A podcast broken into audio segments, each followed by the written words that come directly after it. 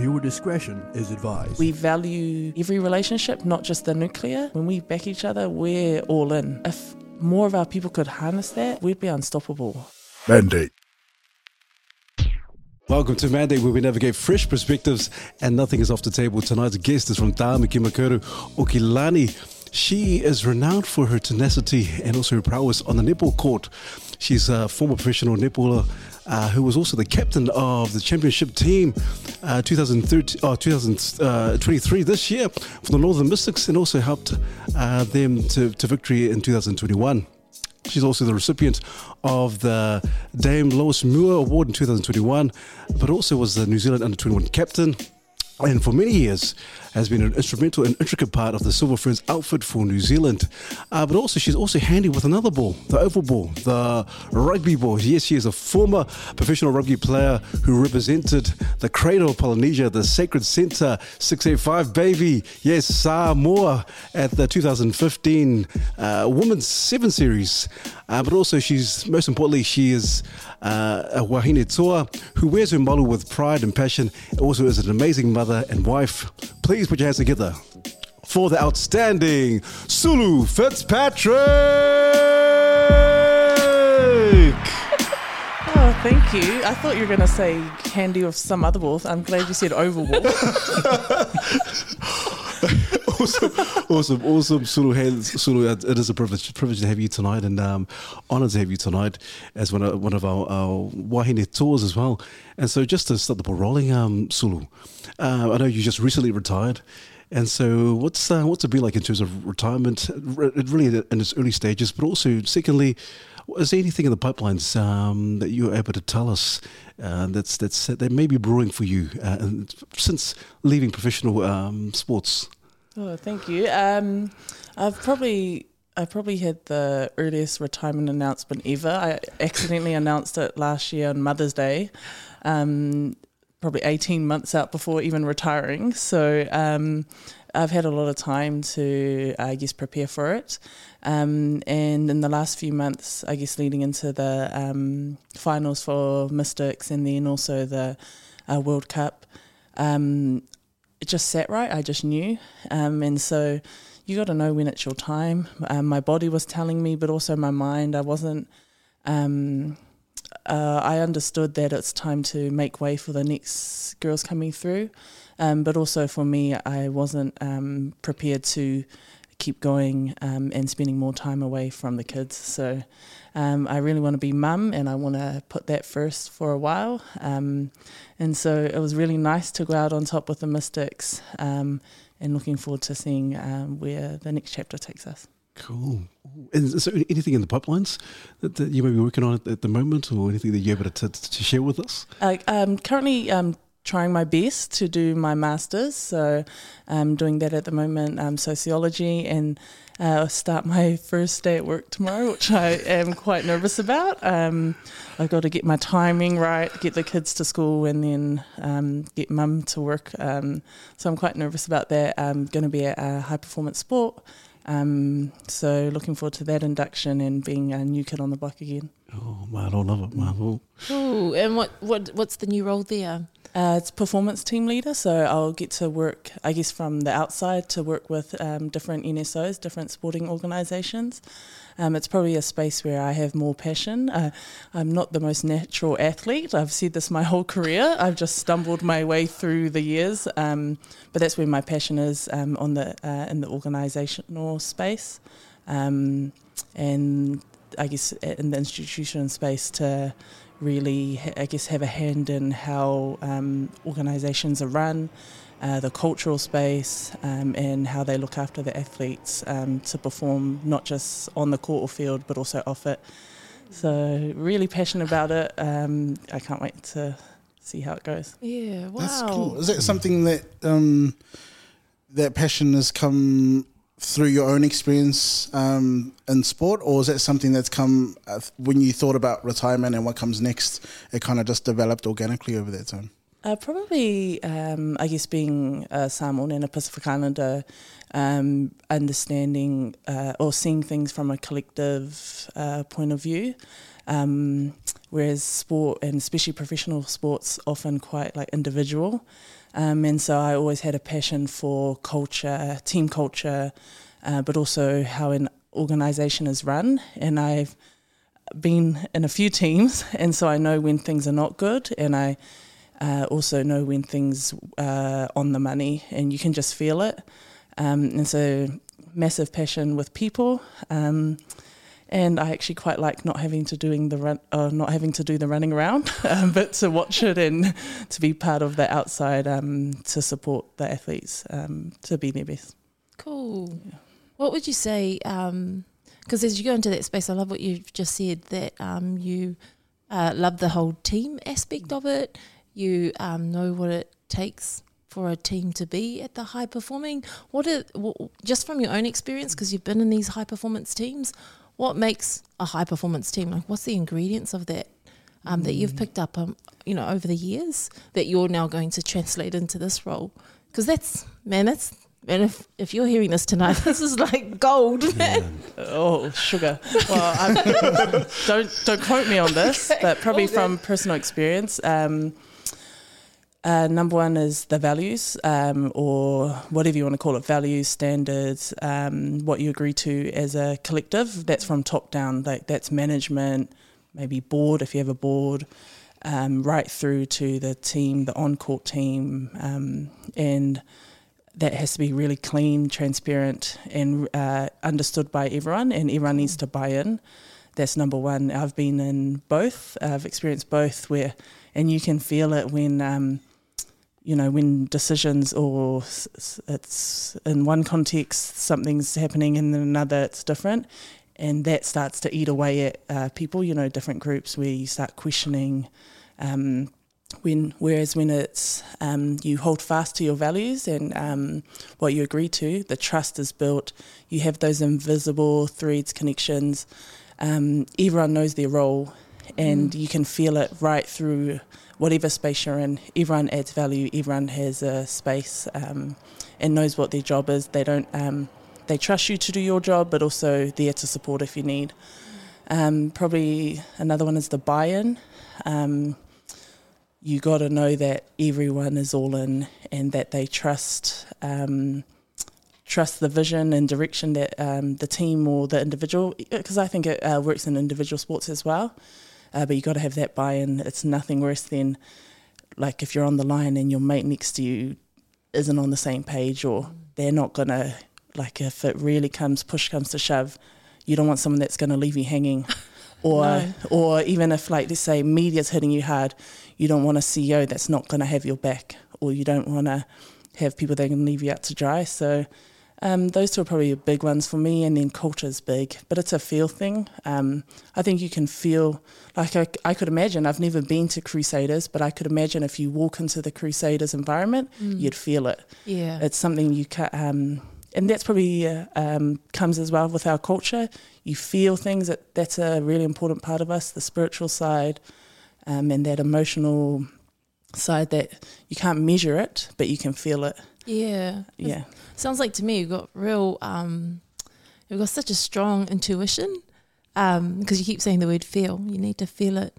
Um, and so it sounds like to me from a high performance um, team perspective, one, all those dynamics around vision, value, really important, but so is the people stuff. I also like what you've just said around not just the CEO has a responsibility or the board, but even it needs to trickle down to the ground. Mm.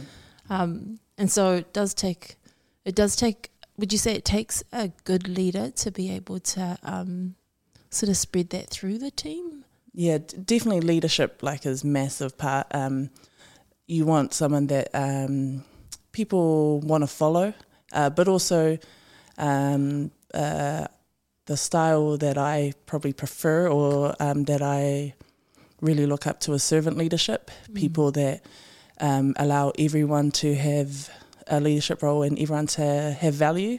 Um, that is willing to follow if needed and understands that um, they don't ha- know everything, um, and they're maybe an expert in one space, but may know nothing about another. But really comfortable in that and not feeling like it's um, don't not feeling defensive about that they're not so good at something, but allowing and trusting that people can do their roles. Um, and when that's done really well, like it's unstoppable. Yeah. Because when you have a collective of leaders or a collective of people that know their strengths and values, you can't stop that. Mm. Um, and you see that like like people like Valerie, the team that she had around her, they just knew um, what she had, but also she trusted them to do their roles. You see it at like city kickboxing. You see that they all trust each other. They know their roles. They know their place. Um, and then you saw it with our um, Silver Ferns in 2019. Mm. Um, you, and again, uh, it's, I know I keep saying it, but the feel you can you, you can feel it and you can even see it. People Yeah. can see it from the outside, even people that don't know the sport know. Mm. And it's interesting you say that about Crusaders because. Well, I'm not a rugby fan. I am a rugby fan, ish. but um, just from things I've read about them and their players, the open door policy, like you can just see from their kōrero and communication that it has that, that feel. eh? Mm. That's cool. Yeah. So excited for you. Oh, thank Awesome. you. Just, just, just going back to culture, your to uh, culture and, and being your, your captaincy role, uh, Sulu. Was there ever a time because you did mention like in terms of uh, great values and culture, it's like you need to uh, be one hundred percent in it uh, and the buy-in. And was there ever a time when you were playing as, as a captain where you felt like because you talk about intuition, you felt like man, someone is just lagging behind. Someone is we're pulling, we're having to pull the pick up the slacks or slack for someone's uh, who, who's who's not being a who's not um, going 100%. Has there been a time like that? Or can you give us an example of when you're like, hey, pull your head in, come on. well, other than when it's myself, um, I think uh, what I uh, always trying to balance, and I didn't do it very well early on um, when I was younger, um, is understanding um, where the pers- uh, understanding what's best for the team. So from a bigger point of view, but then also understanding where that individual is at. Um, whereas I sometimes thought, like, you know, this is the values, this is the standard um, you got to hold them to account. That's the right thing to do, and that's that's all it is, black and white. Like that's the way it is. But I've learned over time that sometimes you've got to have a bit of compassion in there as well. Um, so let's just say the standard is you got to hit a certain yo-yo in our team. Someone might not be getting it. Yes, that's been agreed. That's the standard. But is me nailing that or putting it out there going to help that person, or do I go to a conversation? Do I ask what's going on? Do you want to train with me? Shall we do some sh- sessions ourselves? Are you keen to come join me on Saturdays? Let's go. To, um, come with my kids. We're just going to the track. Um, so just understanding different approaches um, to do it, because um, often the hard nose is not going to work, especially for females. Um, and Why? I know Why? it, Why? I was gonna, I was gonna ask that. Um, does that approach mainly work for female teams as opposed to male teams? Mm, I'd say it's probably yeah. You got to know your people. Like Mm. for say me and Peta um, in my team, um, we are constantly arguing. Like honestly, every training we're at each other. The other girls just look at us and are waiting for us to just throw a punch. That's just the way we operate. But then after the training, we're just laughing, like hugging each other, just having a laugh. Uh, so I think you got to know where people are at. Some people are a little bit more emotional or sensitive, um, but as well uh, as you knowing, they got to be honest. So I've had some, or I've experienced when some people say they want the hard word, and then you give it and they don't like it, and they think they. So I think like awareness is a big thing, and you only get that with experience and maturity. Um, but I guess as a good leader, you've got to read people and know people, um, and understand how to communicate with them, how to comfort, or when sometimes words aren't needed, um, and when they just need space. Um, so work in progress. I'm still learning. I'm still trying to figure out my children. They change every day. Um, uh, but um, definitely understanding people is a big part of it. Cool. But you do, you're definitely do something great because you led the, yeah, the Northern Mystics to the championship this year. So, yeah, well done. Oh, Well thank done. you. They carried us, which was helpful. Is it is it difficult sometimes to? I think I've heard you describe. I've heard that you described yourself sometimes as awkward. Is it difficult at times to sort of step outside of your comfort zone to be that leader that needs to support, or to be that teammate that needs to offer compassion when that's not something that you're 100% comfortable with? yeah, that's a very good question. I think awkwardness when I was young, um, I must I covered that with a mask. So um, I probably rooted in me just feeling a bit out of place or trying to fit in uh, just between the my birth parents, my parents, my grandparents. So just always felt a bit weird or out of place, and so that probably carried itself into the awkwardness or and um, not knowing how to be with like people at school. And so I learned how to put on a mask, and that's how I dealt with it. And so I just acted like I didn't like hugs, or acted like I didn't. Um, I just was quite. To be honest, was quite weird growing up. Um, but then I figured out how to do things to make, um, or what people liked, or how to act and talk to fit in and to people please pretty much um, and to um, do. I always cared so much about uh, making other people feel good when I actually felt shit inside. Um, because I just wasn't being authentic to myself. As I've got older, I've just embraced the awkwardness. Everyone in my team, like, I'm not. Uh, everyone talks about how weird I am and awkward, but it just is what it is. Um, and I try my best to just be myself, goods, bads, and uglies, so that the rest of the team feel comfortable and I don't mind if that means I'm the butt of the jokes. Like even just um, before on my way here, the girl, the Ferns girls are in camp at the moment, and they're around the dinner table laughing at me, and I'm not even in camp, and they're still laughing at me. Like I don't know what it is, something about tucking my dress in my track pants or something. Um, but I think it's really important to like just allow people to be that way. Um, often, like just especially nowadays, like everything's so PC or um, you you feel that you need to um, put your best foot forward or always look like everything you got everything together. Like social media, this the high standards are so high, um, and I don't want my kids to feel that way. So I make a really um, conscious effort to be weird around them, to be silly, and to make mistakes in front of them so they feel comfortable to do the same. Mm. Probably they probably just hate it. Um, but I don't ever want them to feel they have to be perfect or they have to be a certain way. I want them to be comfortable in their own skin. Cool. Mm, Tell us about your children. I mean, you've mentioned being a mum a few times already, so it sounds like to me a very significant role. Um, and your children are very, very. Um, I mean, most parents, our children are important. Mm. most of the time, when they're not giving us a headache. How old are they? Um, and how's what phase are they? I guess in terms of parenting, because as you said earlier, managing children's a whole nother game. Yeah, definitely. Um, they manage me probably. Um, I between my, myself and my husband, we we are a blended family, so we've got four. Um, he's got uh, a nine year old and an eight year old um, Mason and Harley, and then I've got twin nine-year-olds, Tivita oh. and Teresa. So they're all the same age, cool. which is really good because they like same age stage development, but also like if they're going at it, they're going at it. So always also that to manage. Um, I guess when I first had them, just was a struggle. Uh, it wasn't planned. I was solo um, really young. Didn't even I couldn't even look after myself, let alone the kids. Um, so my family really carried a lot of that, and I'm very much indebted to them, including my, uh, not just my parents but also my siblings. Um, they were in school, but pretty much babysitters were for me the whole time while I was trying to figure out my own stuff. Mm. And uh, I really struggled early on with. Um, uh, what was it um, postnatal, um, but I didn't know what it was at that time, mm.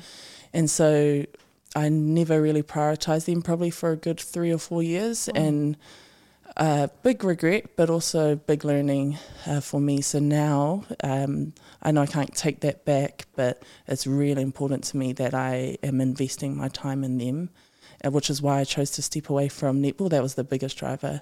Um, they deserve to have their mum undivided attention um, and to prioritize them in um, moving forward. So, yeah, uh, yeah r- really cool to at least wake up to that because some people don't till it's too late. Yeah. But I'm really grateful that I had a family that carried uh, in that space where I was trying to figure things out. Yeah.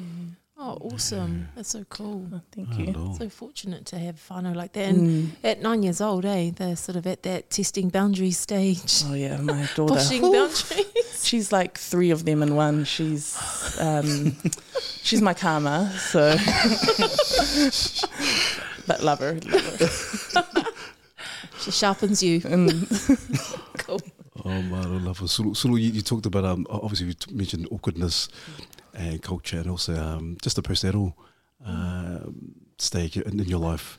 Uh, but I do, I do realize that there were some dark times um, before per- postnatal uh, and all that kind of trying to, you know, people pleasing, trying to figure out who you are, self acceptance, all that kind of stuff uh, that I think is quite prevalent even now, you know, even as adults.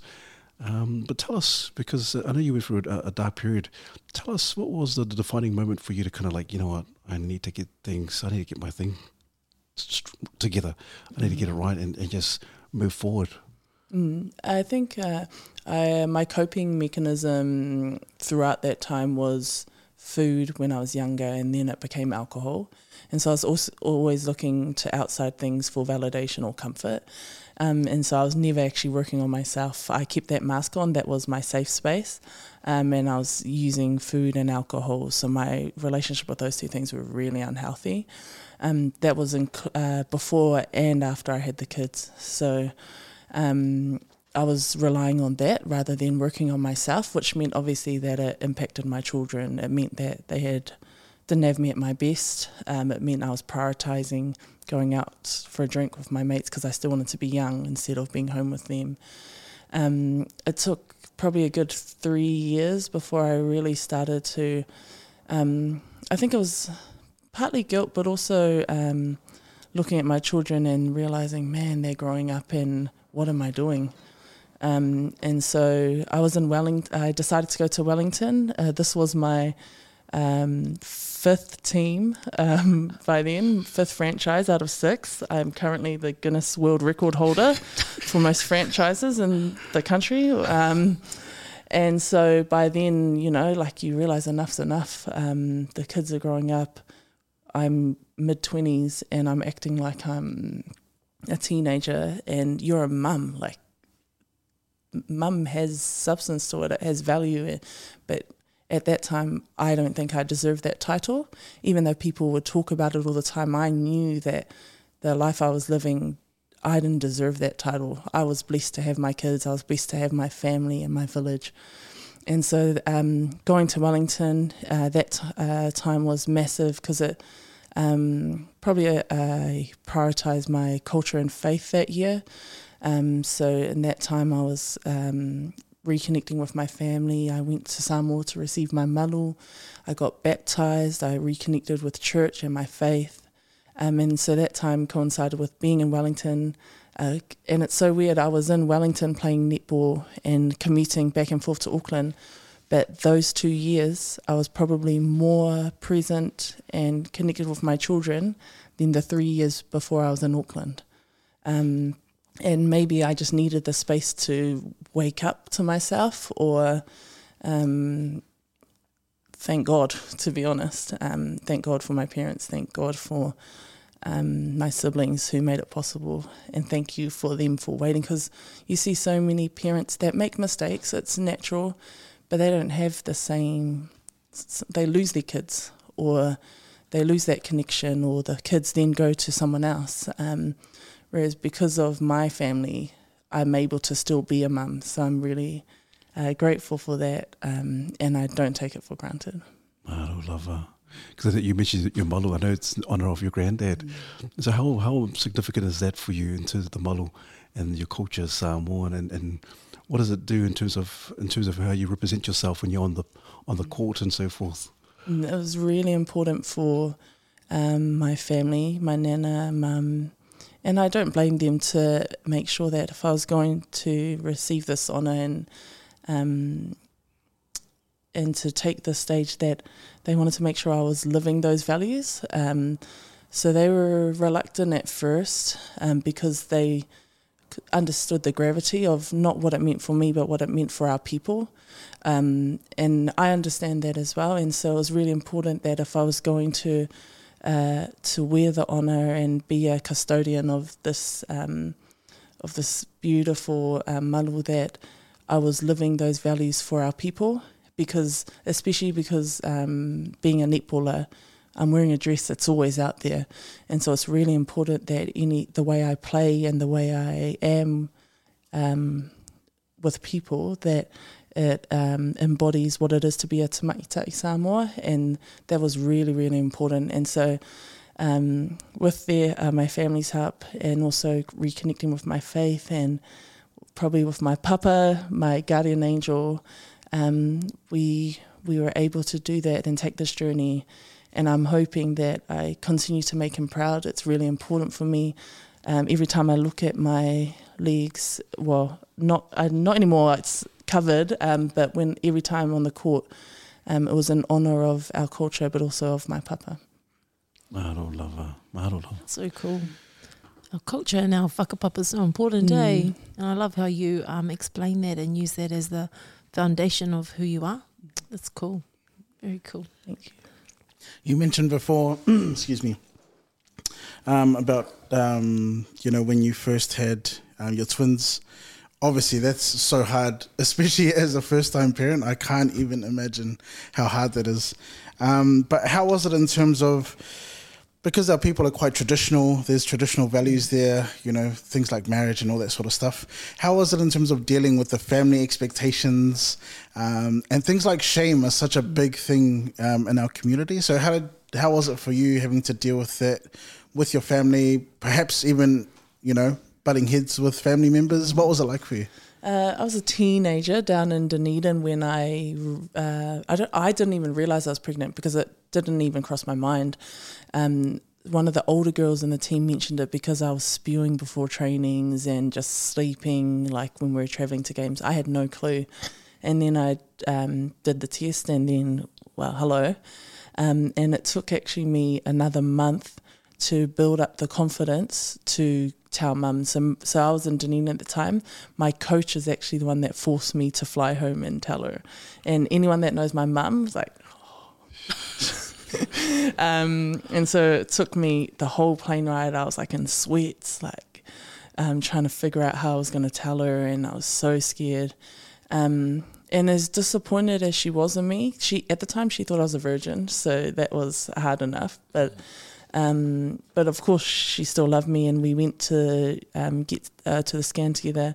And hello, um, not one heartbeat, but two. Um, so honestly, uh, my hello, um, I was a baby having two babies, and so that whole nine months or whatever you, um, I actually it was quite a blur. I had no idea what was going on, probably because I well, this happens when babies have babies. You know, you you don't understand what you're doing. Whereas my mum was quite um, nervous for me because she knew what was going on, and so she carried a lot of it. Um, but as well, like I definitely went MIA just because you know that's not the done thing in our well, not just our culture, but a lot of cultures where marriage comes first and um, as well because of the privilege I had of uh, in my career. You know, I in some people's mind I threw it away to um, to get pregnant and to be a solo mum on top of that. Um, that come brings with it a lot of shame, and so um, I got qu- uh, in quite a dark space. I um, internalized, and I was just at home every day. Um, fully cut off from everything I knew with netball, um, and so very much a struggle. And um, me and my mum, we're not. Uh, I don't know if it's just our family or if that's our culture, but it's we didn't really talk much. So I was in this weird space. She was in a weird space, but we never actually had the conversation. It was just existing and feeling like scared or anxious, um, but just you know, she she was still taking me to every appointment, but I could feel her disappointment. I could feel her worry for me, and I was obviously struggling, but no conversation happened. Um, so I don't know whether it's just the space I was in or if that's quite prevalent in our culture to not talk about the things that are hard, um, or whether it's just the way things are here in New Zealand. Um, but I think n- um, now we make a point to make sure we have those conversations, as awkward or as uncomfortable as it is, to just put it out there. Um, but it's very hard, um, and I see so many families and friends like um, that don't do it, and it's just the way it is. You just uh, carry on. Yeah. That's interesting. And just thinking about it now, because um, who do you think the onus falls on to initiate the conversation? Um, I hope my mum's not listening to this, but I definitely think the parent. um, but I guess like I got to understand the context because the way they grew up, you know, they had m- more important things to worry about about surviving. You know, when they come here to New Zealand, they were worried about working. They were worried about putting food on the table, about staying in New Zealand. Whereas maybe emotions and things like that weren't a priority. Whereas um, for me, like the luxury of being comfortable and having a loving, loving parents and having the stability of having food and parents that work. Um, I guess in that space, then I wanted the comfort or I wanted the connection, but maybe at that time it just wasn't. They never learnt to do it, and I, um, knowing my uh, grandparents, they were so loving towards me. But Mum talks about how strict. Uh, Nana and Papa were like my mum wanted to be a silver fern, but she wasn't allowed to play uh, carry on with netball because it was on Sundays with church.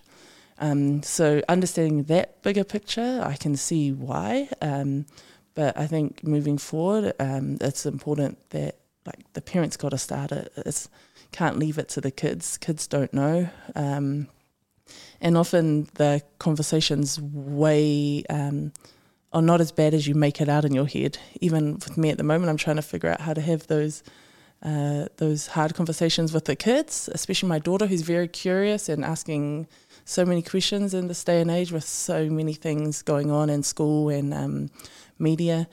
But I'm learning that I I got to go there because if I'm not willing to uh, shape the conversation, then someone else is going to, Mm. whether it's kids at school or other adults or what they watch on YouTube or whatever they have access to on their screens. Um, so it's better that I get past that weird or uncomfortable space um, and go there. So then at least then we have that safe space between us. Mm, that's, cool. Cool. You, you mentioned in there that your mum wanted to play netball or to be a silver fern. Um, so you wanting to be a silver fern was that something that kind of inspired from your mum, or was that something you grew naturally to want for yourself? Uh, in our family, sports like like it's just quite uh, normal, normalized in our family. Having like Uncle Olo and Uncle Tana do it, and to see that it's very real and um, uh, like it made it possible. Um, you know, when you see your own people, you believe that you can attain it. Um, but f- the passion comes from definitely mum and aunties. Um, definitely had the talent, they had it, but you know, back then that was just the way it is. Like woman, um, or the, the way mum says it is, like I think it's hard for her because she saw her brother become an All Black and she knew that she had the talent as well, but Papa just wouldn't budge on her. And whether that was out of love, maybe he was protecting her or what he thought was right. Um, but I think it's just that untu- or unfinished or um, unfulfilled. And so for me, that was a massive driver to know that I don't have any barriers. I have parents that support me. Um, I have um, opportunities and resources. Um, and so why not? Like uh, I not owe it to my mum, but it's important that at least give it the best we have. Um, both me and my sister it was really important um, for her to um, to I guess for her because she loves sport so much, and I know how much she wishes she could have done it. Um, but it was really important for us that we made the most of our opportunities because I know if my mum had it, she would have worn the dress as well. That's cool. Yeah, so cool. You come from you do you do you come from a rich pedigree of of, of sports um, people. Olo Brown. Did you say Tana Umaga? Yeah. Oh wow, Tana Umaga. Obviously, your sister Teresa. Um, so, t- if we can go back to sports, um, uh, Sulu, and because uh, you know you're, cap- you're the captain of Nor- Northern Mystics, what does it take? Because in terms of mindset, you have a lot of these professional athletes. You know, some of them are like killers, absolute killers. Wow, I want to win. And don't take failure uh, very good. But for you and your mindset, what are you like? What what what, makes you tick? And what makes you that lights the fire for you when you're on that court and performing? What's where, where does your mind take you, or what kind of preparations do you need to have as a, a professional athlete, but also more so for you as the captain of the Northern Mystics Uh, and the Silver Ferns? Uh, definitely wear my heart on my sleeve. When I was young, that wasn't great because I was always arguing with umpires, always like just like couldn't hide anything on my face. I was that sook or that person that you know everyone was like, oh, just, oh get her off. Like that was definitely me. when I Pricking was, fingers and yeah. John Oh, not, not McEnroe. that. but I was that was me. Um, whereas I've learnt to harness that and um, use it as a strength because I care very deeply um, about the uh, unit and everyone on court. So I've learnt to to the outleaders to support the players around me and to put the passion there, uh, whether that's through communication or through um, through praising, uh, but also um, that connection physically, whether it's um, switches in defense or things like that. Um, mindset wise, my mindset is always to what can I do to make our unit or our team work. That's the way my mind likes to work, which is why I like to be at the back so you can see everything um, to make sure that everyone's. The the connections are seamless, they're um, fluid, and people can roll in and out. I'm very comfortable with if I need to come off the court for a moment in time. I'm I'm definitely not of the mindset that you must stay on for the whole time and this is my bib, no one's coming on. I think people can add their value and strength for a moment in time and then I'm comfortable to come off if needed as well. I definitely think that's the way netball's going. Um, that you don't have, like you see it in NBA, you don't have to be on for 60 minutes to be known as the best player. Um, like LeBron, you know, all those big players. Uh, same with league, um, even rugby, you know, a prop, or I might be wrong. I'm going to get in trouble it's, uh, but I'm pretty sure certain positions you don't stay on the whole time, but it's the value you add when you're on. I mean, that's the space uh, I hope if I ever go into coaching that that's what I want, would want in a team that everyone understands they've got value, uh, but everyone can um, pitch in on the uh, court or field when it's their time, and understand that when it's time for someone else, that you celebrate that. I know. What a killer, what a killer, man. Absolute killer. Yeah, very strategic too, because you're also reserving energy and you're also Yes, we like to save energy. yeah, you're reserving energy, but you're also giving people their moment Mm. rather than like exhausting every ounce of energy or resource that they have. You're kind of spreading it out, distributing it like that's strategic as. That's our people, though. You know, that's Yeah. the way we operate. You you know that it's not just you. Everyone's got a um, place, um, and it's the collective is always stronger than the individual. Yeah, yeah. And so when you're coming out, you're coming out, you're giving your top best part, and then when it's gone, next, Yeah. next top, top best part. That's very good. Yeah, but I'm going to steal that strategy. That's, that's a good one. That's a good one. Because how, how did you feel when when you weren't captain, or you were just one of the one of the team members, and you just felt like the captain was like, "Hey, I'm the glory. I'm the one. I'm the, I'm the glory hunter. I'm the one." So just you just listen to what I say, and you was totally different from your own values. How did you cope with that? Because you would have think, oh. Yeah, what was the what was the kind of feeling in terms of oh, I don't like, like this team or uh, maybe that's why you went to six other franchises. I don't know. Maybe I no one know. wanted me.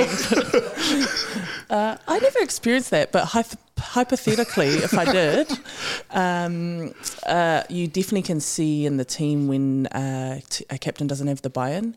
You can see that. Um, uh, what it does is then people aren't willing to give their all. They might give just enough, or they might uh, g- uh, give it when it suits them. But um, the team will learn to if if the leader's not gonna if it doesn't go both ways, you can see it in a team when push comes to shove, or when the leader's uh, like under pressure. Those others might not come to follow as um, as as you would. Like if if you know that someone doesn't really have your best interest, you're not probably inclined to to give them your all. Whereas when it's the other way and you know that your leader has you through thick and thin and will do whatever it takes, you see like um, you can see the trust that's built um, amongst the team, um, and you can see that um, they'll follow you no matter what, and they'll back you up, and they'll um, they're willing to even if it puts yourself out there that you might not look so good. So, say if I um, or if someone in my team made a mistake, but if there's that trust that's built in the team, I'm willing to then cover them even if it makes me look bad. But it, that's not a thought in my head. Whereas when you um, when it's the other way, you know everyone's looking out for themselves, and you're always um, trying to make sure you look your best, as opposed to how do we look our best. Mm. Nice, well said. Yeah, I love that collective thinking. It's so cool.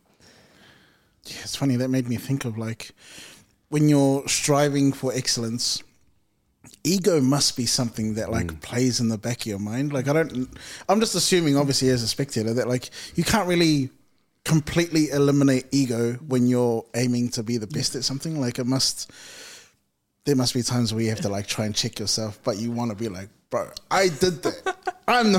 Like, I'm the captain.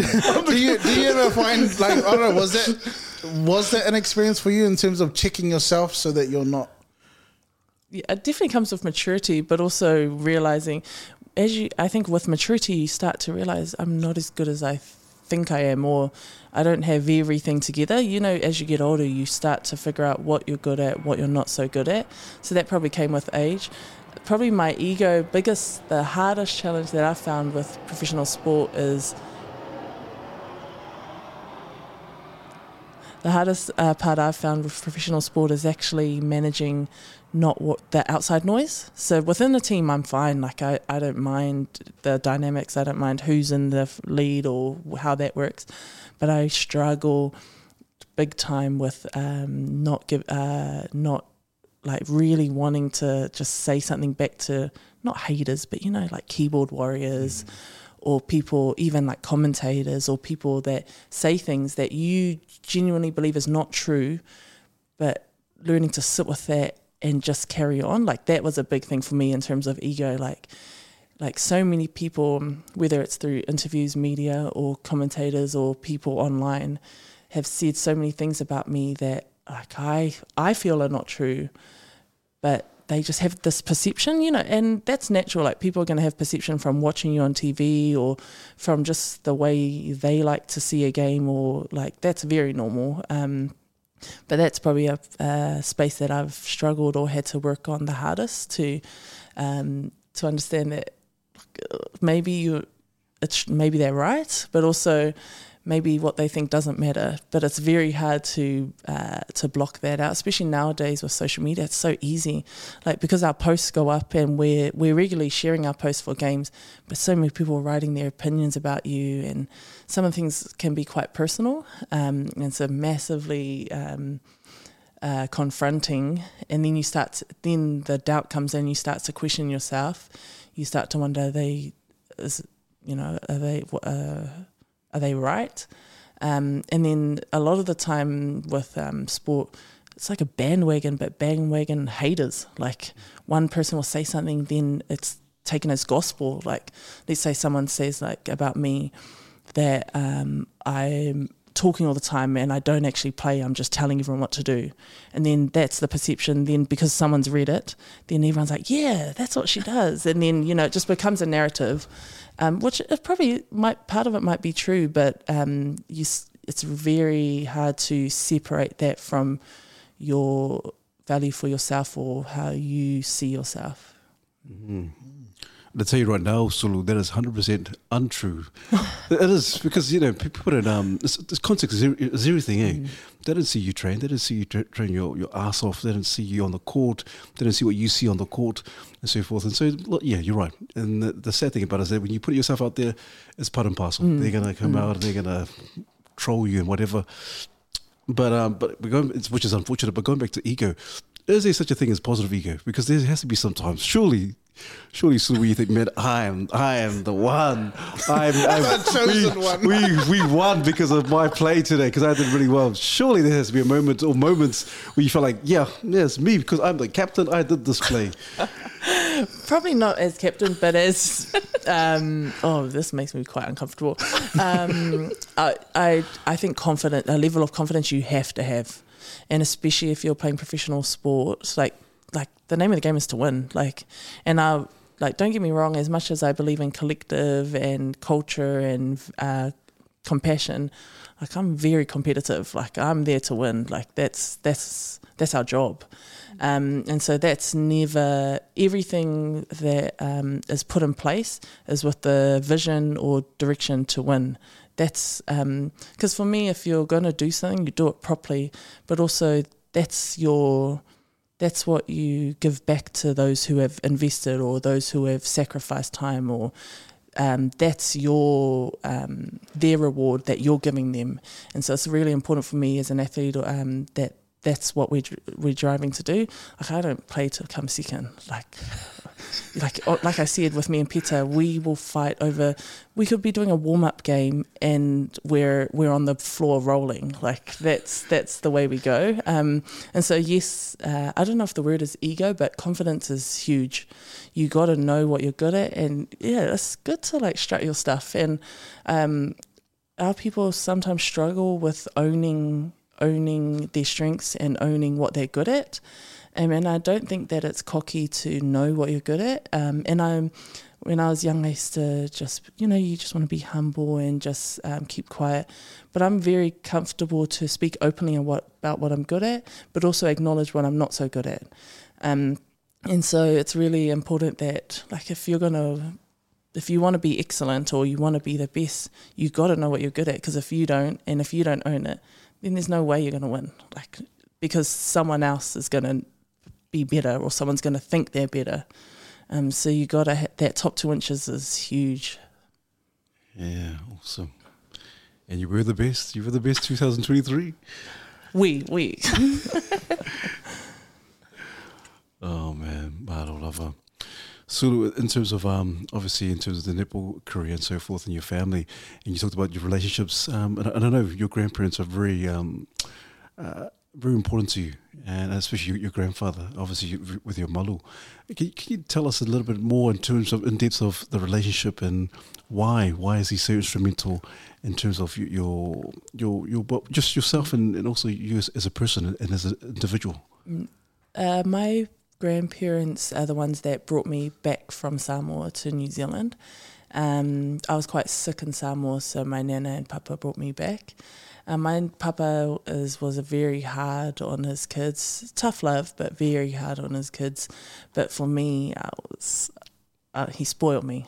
So every Sunday, KFC dates. Uh, every time I was at home, he had a um, jar of peanut slabs at the top of the shelf. He'd give me one all the time. Um, he always had time for me. Um, we'd be gardening. Both uh, uh, I'd be gardening in the um, with my grandparents out the front. Um, and so I'm really blessed to have got that time. A lot of people don't get time with their grandparents. Um, and then um, they were uh, they were the house that so many um, people when they came from Samoa they'd go they'd be in the house for a couple of months and then out or a few months.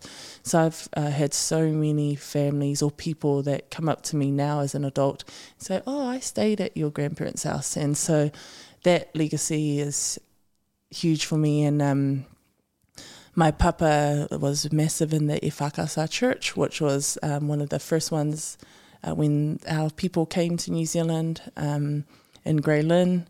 He was a stall oh. there till he um, passed away. Um, and uh, my nana's still going strong. I um, with her every uh, every week doing her groceries and um, spending time with her. Um, and so it's really important. I know how lucky I am to have grandparents um, and just what our grandparents did to come here for us, to have the opportunities we have. Like, I I could never do what they had done.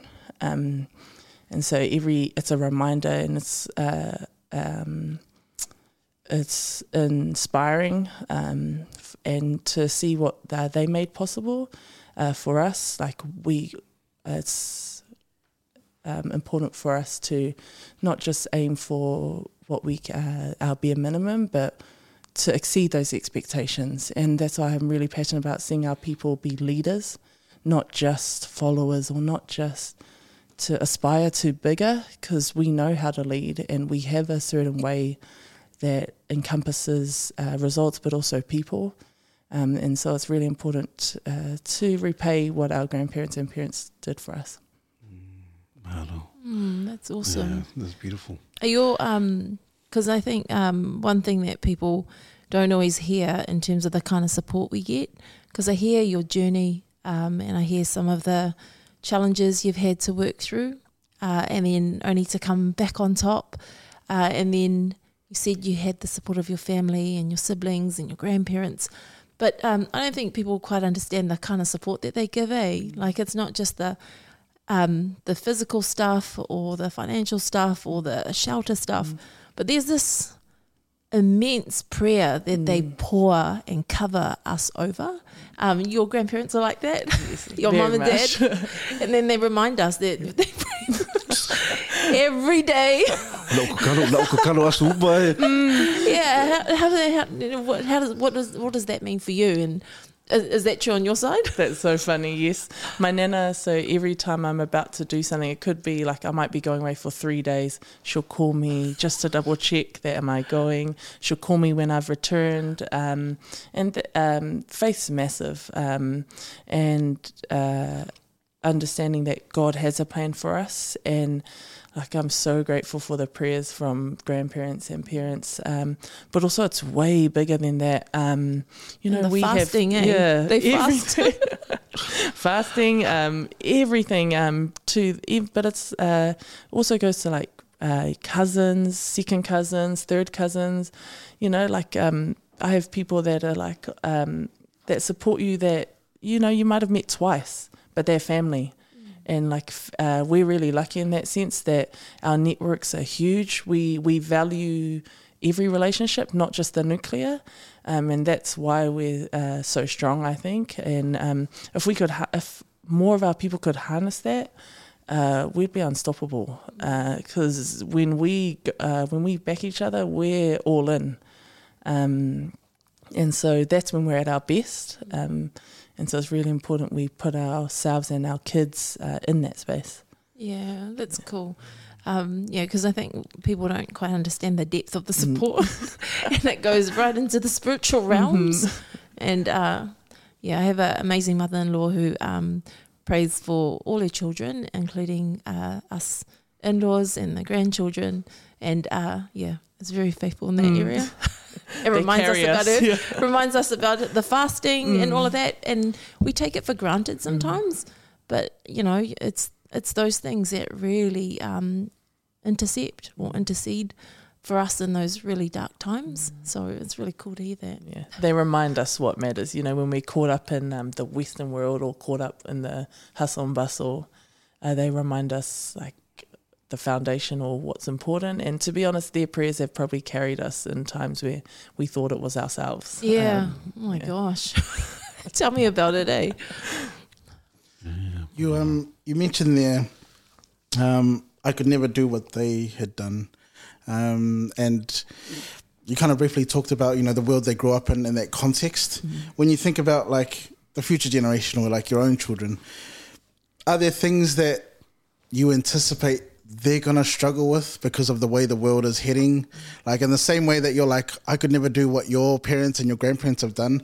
When you think about things that your kids might say, we're like, man, I don't know how mum did that or how dad Yes. did that. Are there things that stick out to you in your mind where you're like, damn, they're gonna struggle with it?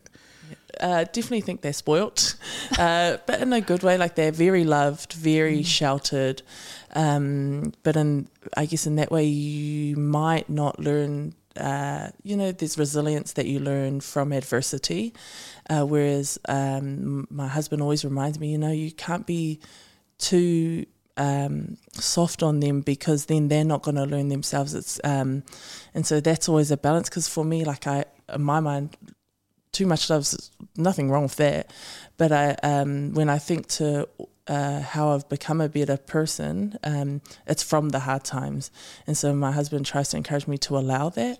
Uh, the other thing that I'm nervous about for our children is the media and the there's so many things nowadays that's quite confusing for them and so many blurred lines, so many opinions um, that um, I I couldn't imagine what that's like, and then bringing the screens and the internet, um, so much information, but a lot of it's rubbish, um, and so just being able to filter that out, I I'm I think they'll struggle with that, and I think how that generation will struggle um, in terms of understanding what's real um, and of substance, and just um, being able to find that direction and find self worth within all that mess. Um, I feel sorry for my kids. We've had the best of both worlds. We know what having that um, privilege of or having internet and information, but also uh, having no phones and having just being real and just being with your mates outside. Um,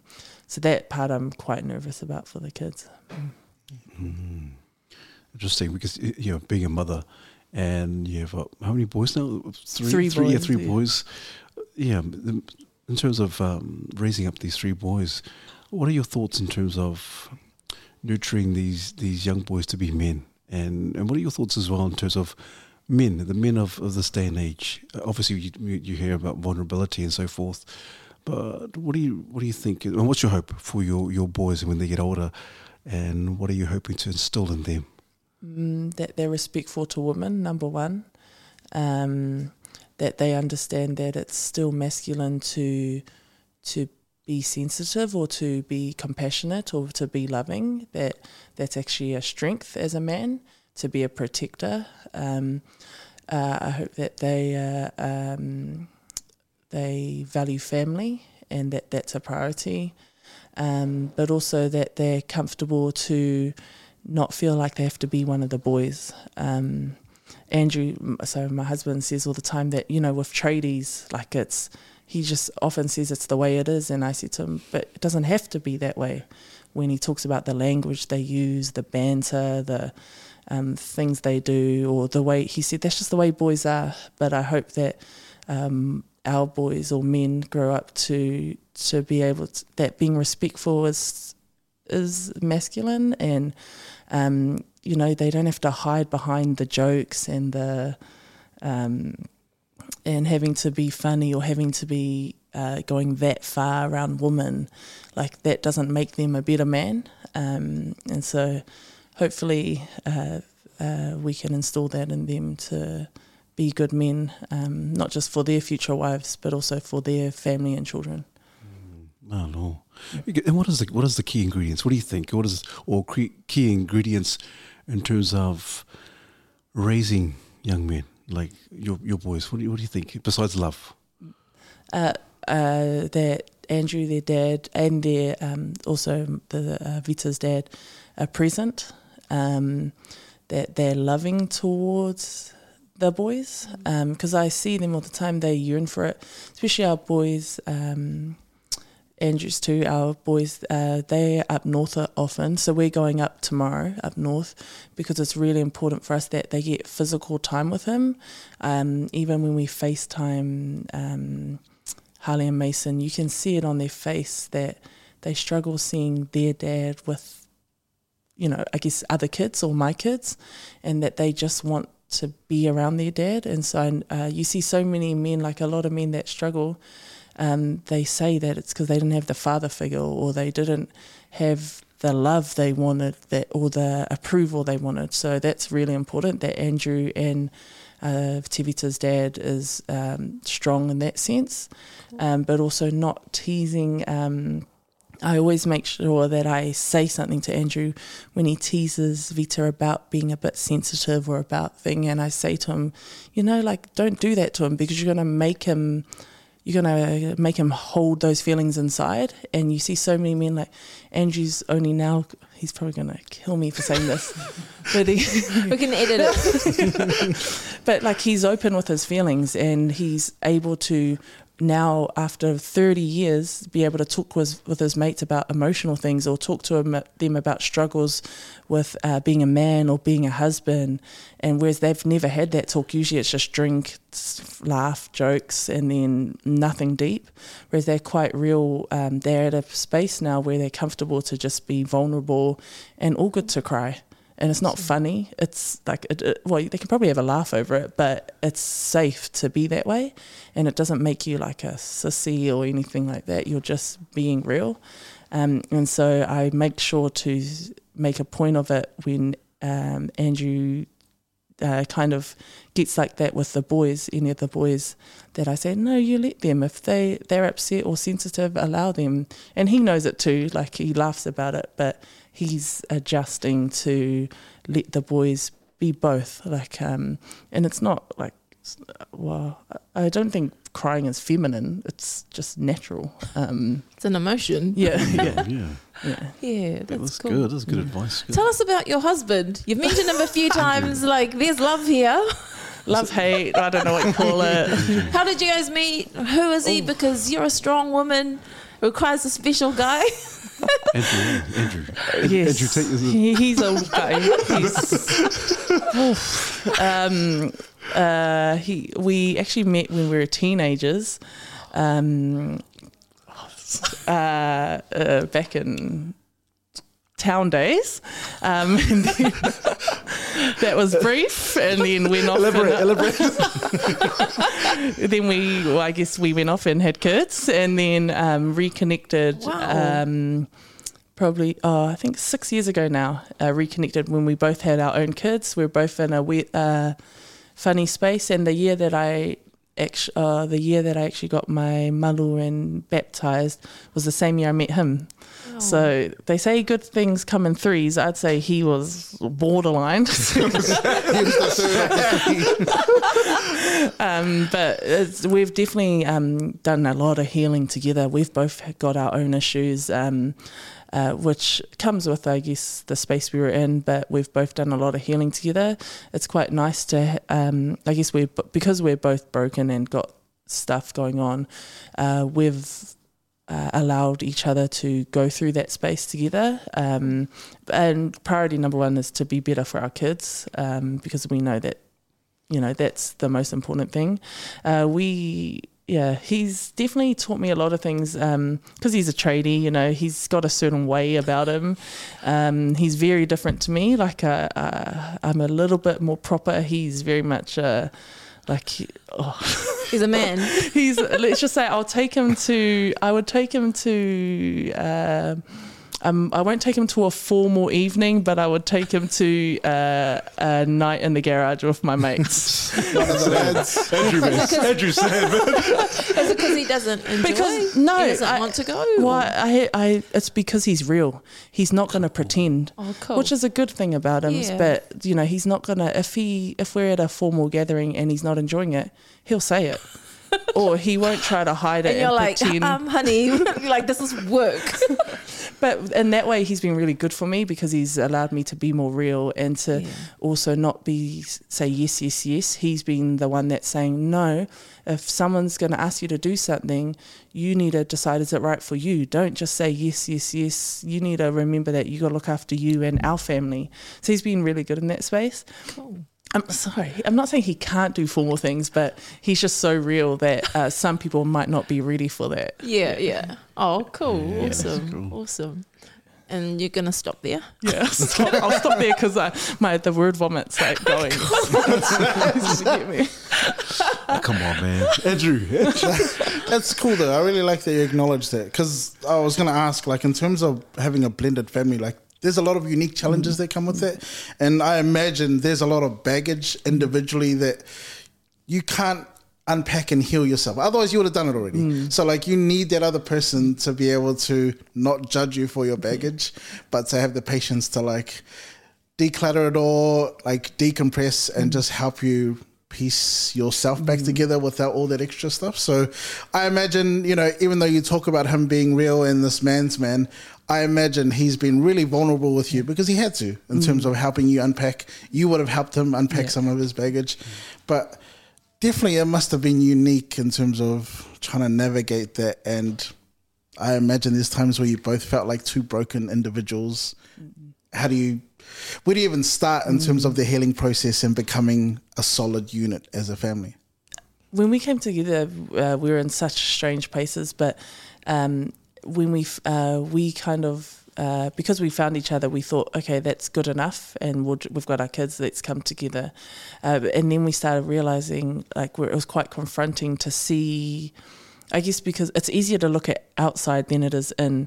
And so when I was able to see what he was going through, and then he was able to see me, that helped us um, because it's it's quite hard. Or when you've learnt a habit or you've learnt to hide something or cope with something for so many years, it's really hard to see it yourself or to uh, uh, uh, address it. Whereas uh, when you can see the issues in someone else or see someone else working on it, it makes you look inside and be like, okay, well, maybe I need to do some work. Um, so he's had it really tough, like the things he's been through, um, really hard. And so for him to be who he is now, like, ah, that's a miracle. Like he's, he's, pr- um, and so to see him starting to confront some things from his childhood and things like that, it made me realize like I got no excuse. Like I, if he's strong enough and if I love him and he's doing that, then how about I love myself and I do some stuff um, for us, but also for our kids. And so I'm very lucky because a lot of people don't have that person to do it with. Um, and because it, it doesn't feel nice when you feel like the broken one and you think someone else is all perfect. Um, and so I've learned as well that uh, it can't come from me telling him what to do. Um, so, like with his own healing journey, I used to think the best thing to do was just be on his case, nag, or like, oh, you shouldn't be doing that. Remember, you're not going to do that. Um, but that had the, obviously the opposite effect. Like, I know I don't like to be told what to do. Why do I think that's going to work? Um, but when you're when you just support and just continue to love and give grace when um, you you know like make mistakes or you fall back, um, that's been the biggest help. And so uh, he's helped me heaps in that space. Um, and so it's made me realize as well, not just uh, I guess for our own healing, but outside of that, um, whether it's coaching or whatever job I do, that um, I've got to learn to give grace to people. So even if there's a coworker that I find tomorrow that I realize that I don't get along with, or you know, just people, to give grace and just to see things from that space. And you know, if if someone's a, I'm not gonna say Karen, but if someone's that type of person, there's probably a reason why. Wow, Um, that's cool. yeah. Yeah, and I like that because I was just about to ask. Because you're right, as women, we tend to do that. You know, really nag, nag, pick, pick, Oh, really? all of that, and nag, nag, pick, pick. Good and, answer. um, you don't know. That's the safe answer. um, but you're right. As you start to grow older, you realize, man, that doesn't even help. It makes it worse. It amplifies it, and then all of a sudden, you're both really angry. Um, but what's your as you realize that, and you kind of go, yeah, that's not helpful. And I think everyone's broken on some capacity. You know, we're all on this journey of um, trying to figure out what um, uh, wholeness is. Mm. Uh, I think it's going to be an ongoing journey in life. Um, and so even when our kids grow and we grow, we just new phase. Mm. okay, not meeting the levels here, feeling broken. How do I become whole? But what I love about what you're saying is you recognize that and you've now had to change your approach to your husband. And but in saying that, just because we realize that Doesn't mean you do it all the time. and so, like, how do you, you know, because you're reactive, you're, it's on the tip of our tongue, eh? Like, we're just like, "Mm." Waiting then- to bite. Yeah. and so, in terms of not letting that out, because you're like, I really want this guy to be the guy, like, you know, help him, because he, he thinks he's the man. Oh, oh. yes, he does. he thinks he's the I think man. that's all men. and the worst thing we, we can do is like tear their ego down. but we also know how important it is to uffy that. Um, and so, what's your strategy around hold, pull that back? Oh, sugar. You, oh, I'm not an expert in this, remember. Oh, But, but you're living it. um, uh, uh, I'm trying to pay attention to when I'm doing that. Is it about him or is it about me? Mm. Like, am I trying to be controlling? Am I trying to one up him? Am I trying to point out that that you're not doing good so then I feel better. So I've been trying to really work hard on and then is my breath going to help anything or is it going to make it any better? So sometimes he'll do something, then I'll still feel the need to say it to be like, see, you did it. I told you you're going to do that. Um, and then I've realized he's, oh, he's going to love this, that I'm not always right and that, um, or I've realized that, um, often when I'm doing that, it's it's actually about myself. I'm trying to tell him that because then I feel like I've got my sh- my shit together, or I'm telling him that because then I'm the boss of him. Then I'm I wear the pants, um, as opposed to like, man, people make mistakes. Like I'm not his mum, and so it's a definitely an ongoing challenge because I yeah, as a strong woman, it's very hard to hold your feeling, feelings and thoughts in. Uh, but I also need to understand that he's, if I'm wanting this of him, then I have to give him the space to do it. Like I can't be the one telling him to do everything and then be surprised when he's not taking initiative or he's not making the decisions himself. And so, like a lot of times, us women need to step back and allow like if we're wanting our men to grow and to um, in society today if we're asking them to have feelings to be emotional uh, emotionally um, open to um, to be vulnerable if we're wanting all these things then we have to give them the space to do it. We can't be on waiting waiting for them to fail and then ha gotcha Yeah, um, we have to uh, respect that and because I know if it was the other way around, to be honest, if he was on my case about every little thing I was doing, I would be out the door. I'd be gone. Um, So men men are patient in that space, but then we got to allow them to grow and to be the, um, their best for us, Yeah. which is very hard for a woman because you want to control and you want to make sure everything is good. Yeah, and when it does come out, when it does come, because it still does, eh? Mm. When it does come out, I also hear that you're saying we need to admit it. Yes, which is the hardest part. But the re- there's a reward though, eh? The reward is they feel so good about yes. it. Um, I feel terrible. And it's peaceful. Um, But yeah, I, I don't know why it's so hard to admit. Um, ego. It is. It is ego. Like women like to think we don't have egos, but we definitely We do. We Uh, have it. We just hide it well. We're a bit smarter. We know how to. we know how to to shape uh, the direction of a conversation or a disagreement, so that it falls in our way.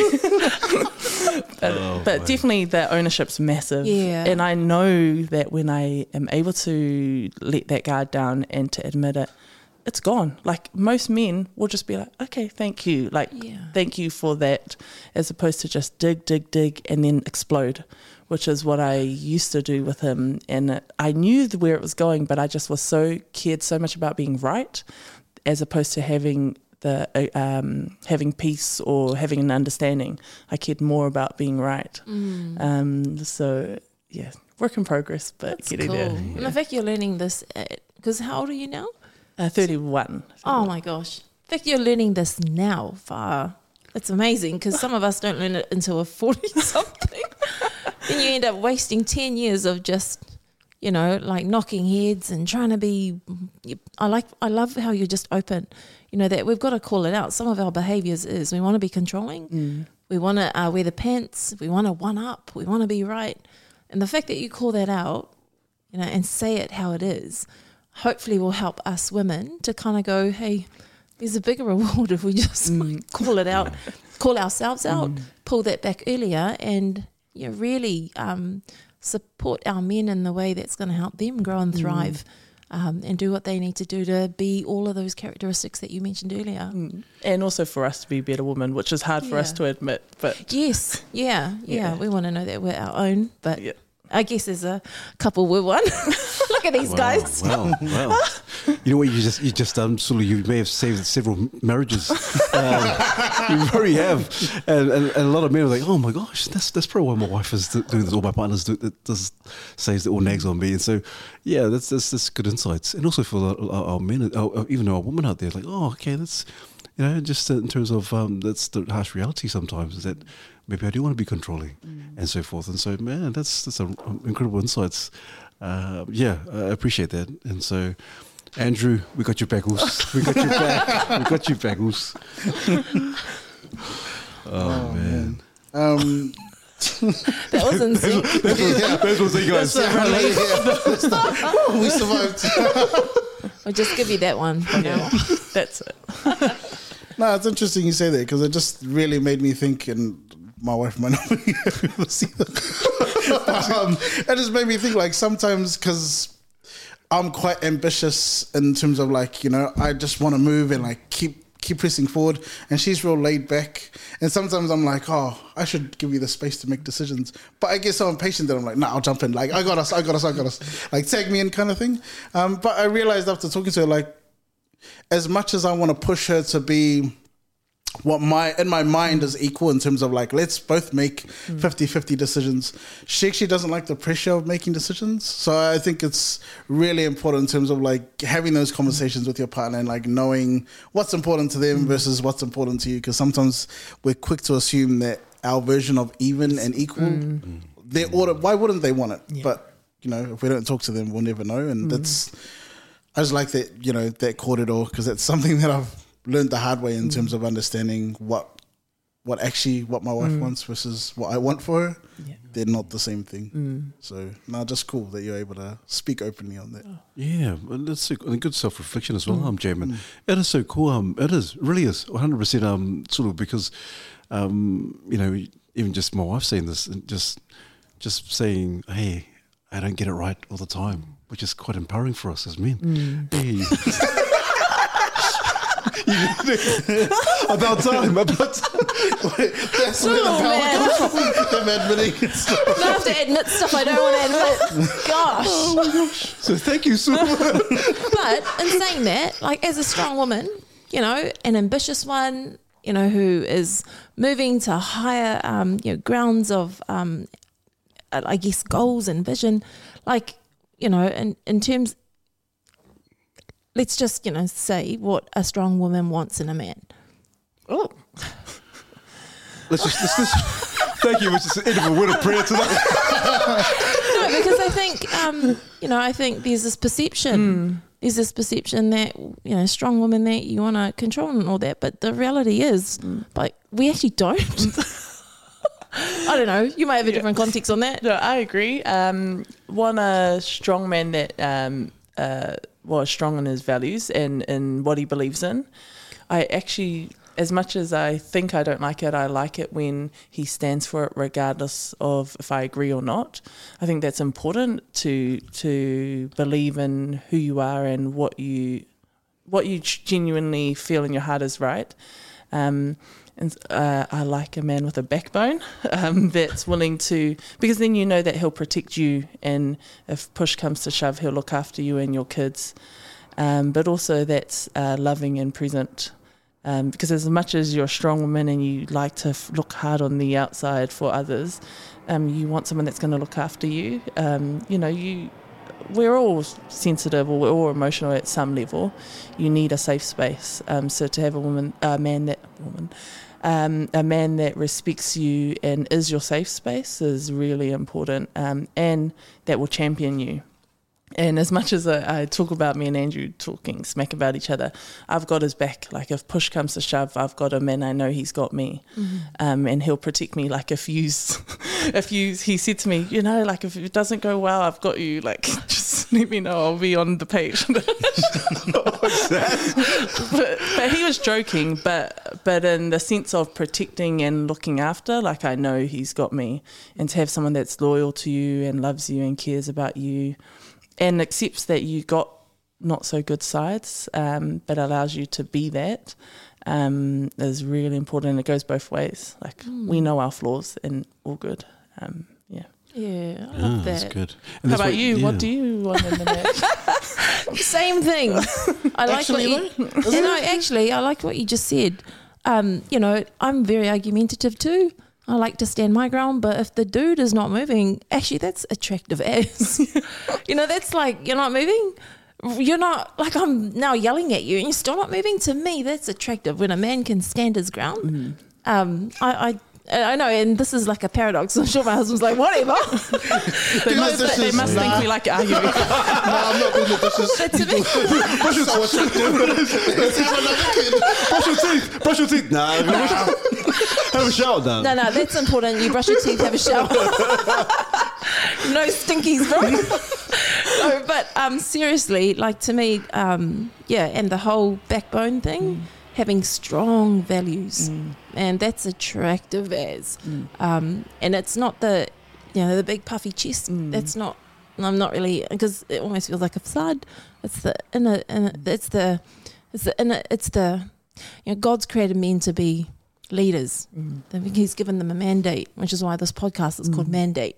It's to give them back the mandate that they've been birthed to Mm. to to um to be in this world, to lead and to provide and to protect and all of that stuff. And so those are the values that are important to me. And um, you know, with all my not really wanting to be told what to do, like I actually quite like when they're Mm. not moving and I'm like but hey, actually that's pretty that's pretty cool. Mm, yeah. Do you think Yeah. that's other strong women like have similar things? Like all strong women would have similar things that attract them about men? I mean all women. Mm. Hey. Yeah. When it comes down to it, I think I can't speak for all of, but I would, I think, well, just from the woman I know, is that's probably a shared um, Yeah. thing. Some people like bad boys, but then I think that's probably some issues, like Yeah. probably something else. Whereas um, when it, at the root of it, you know, that I, I believe that's what women want. Yeah, there's And a I- strength, yeah, eh? yeah. Sorry. No, I agree with you 100%. And everything you were saying about that inner, uh, to not waver, um, uh, no matter how hard things get, and to know that the man is, um, is strong in who he is, um, and that, uh, again, I don't want to say this, but to, fo- uh, to, to follow a man that is the head of the house and the head of the family, and to trust that um, he will, um, you know, he's the leader of the family which is quite hard for me to say. Um, He's gonna screenshot this. You're here to hear, Andrew. yeah. And the only reason I ask is because I imagine it's different for guys. I don't know. Like, what guys want out of women? Yeah, yeah. Like I, I feel like it'd be c- completely different. Like, it, unless we're just not strong guys, maybe. But I imagine what Pete values in a woman might be different. Who knows? Maybe, Maybe, it's the yeah, same. But I've never actually spoken to another guy about like what do you look for. What is Say- it? I would, I would love to know. Interview them. Sulu. Wow, you, you, you, you guys want to go there? no, uh, uh, for me personally, I think, uh, yeah, definitely a, a woman who's strong, uh, a strong personality, someone who's quite driven, but also very compassionate, very loving, uh, but also someone who's got my back. And she has to have my back and has to believe in my vision or, or just the visions that I have and the dreams that I have. And and especially during when, when, when shit hits the fan, she's there with me 100%. She's got my back uh, who would just go go through the mud with me and really believe, really believe believe in me. But also one one of the most important things for me is a woman who respects. And I think a lot of people have said this. A lot of men have said this. And that when your woman respects you and honors you, man, it, it, it, it makes me feel like man, I'm I'm Superman. So that's that, that's that's that'll be my my core uh, values for for uh, for finding the right woman or the right partner. And so yeah, so yeah, that's that's wh- wh- what's yours, um, Jay? Something different or similar? Kind of. Uh, yeah, I'm not sure. I think for me, it's always been a good heart. Like, I don't care about literally anything else as long as their heart is, you know, whatever they do, they're genuine, they care. That's it. Like, I just, I just want them to have, and I think that's partly because I've always viewed myself as not having a good heart, and it's like my own negative talk about myself. Like her good heart balances my lack of having a heart. Is how I've always thought of it. So to me, as long as she's got a good heart um, and she can care and look and be compassionate and be willing to, you know, patience to have that patience to deal with my weaknesses, then I think, yeah, nothing else really matters other than that for me. Yeah, shut Yeah. ups. But I just hadn't considered that mm. men might have different perspectives mm. yeah, in the same sense that women might have similar perspectives. Mm. Yeah, just really interesting. that's cool. That's maybe cool. because we're both strong women, we have the same Perhaps, preference. yeah, Yeah. Could be there. Yeah, Yeah, yeah, but you ladies, for are, you ladies are, are fortunate and blessed that um that Jamin, Brad, Charles, and myself and Andrew um took all those boxes. Oh, and he has to be good looking and oh, have a six pack.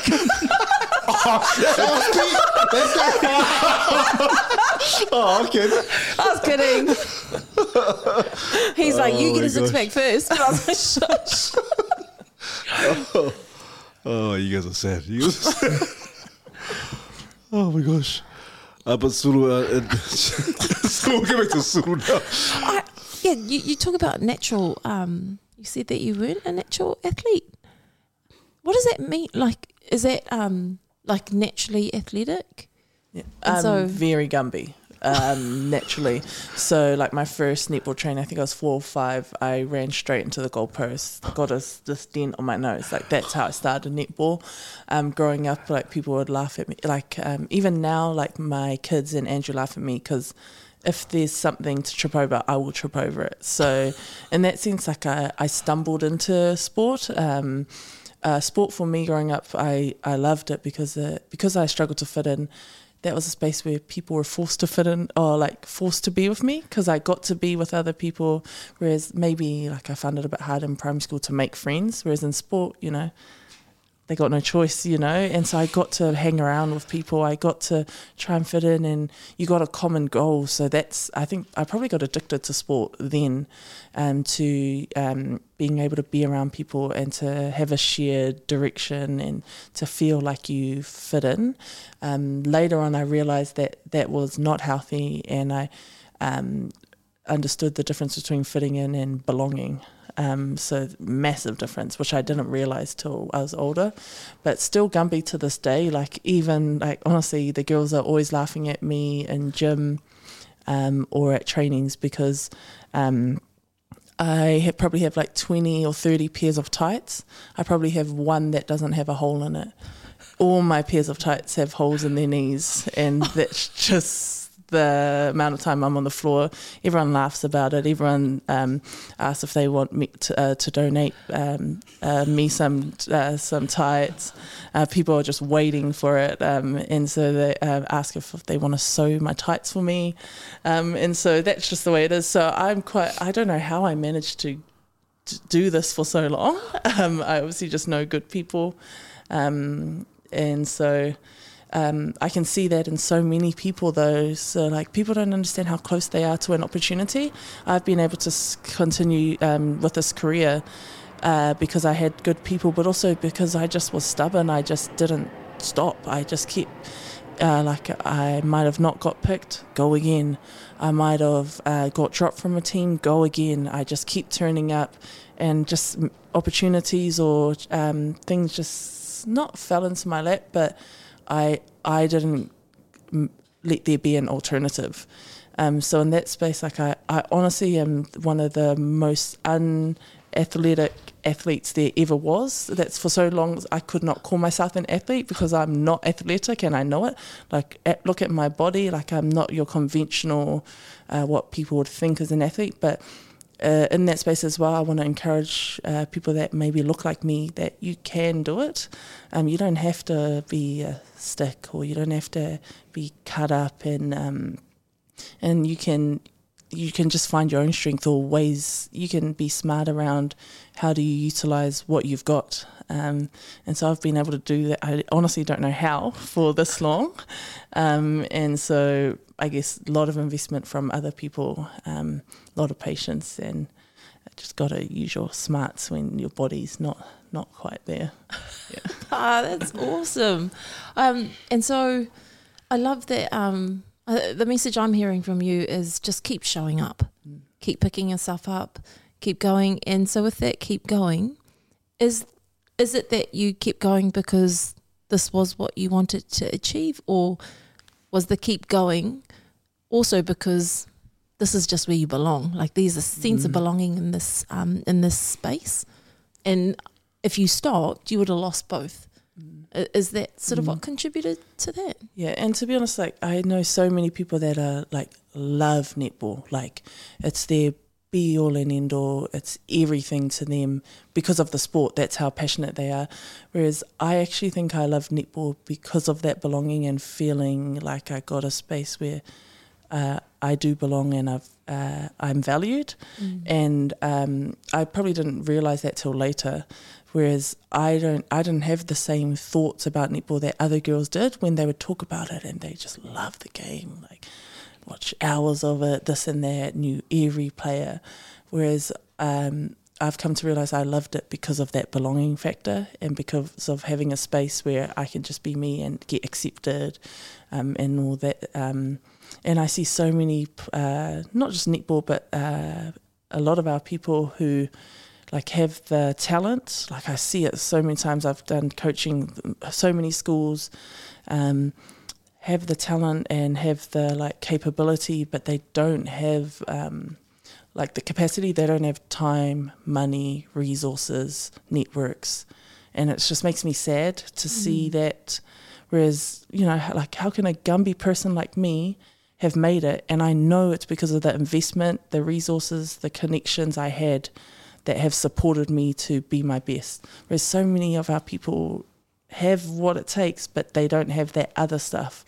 And so, uh, moving forward, that's a passion for me. is really important to to nurture or to support those people that might not have the opportunities. Uh, I was talking with Peta, my friend Peta and Moore. It's really important for us in the netball space, I guess, to begin with. Hopefully, with my sister later on in the rugby spaces, what can we do for our people, not just Pacific and Maori, but just people that are missing out, people that uh, uh, don't have all those things um, at their fingertips. What can we do to come to them to support or give them uh, um, skills or tools to help them realize if it's sport that they want to do it in? Um, but I, that's a massive space. I think for that's really important for all of us athletes to to give of ourselves um, because there's so many kids that have it but just don't have the support. Wow, wow, that's so insightful. Because even for the, because there's probably a lot of uh, young people who may not, who might be naturally gifted, and then those that are not naturally gifted. Um, so even without the supports, just to tell them to keep going, but it, it kind of also puts an onus on the um, coaches, eh?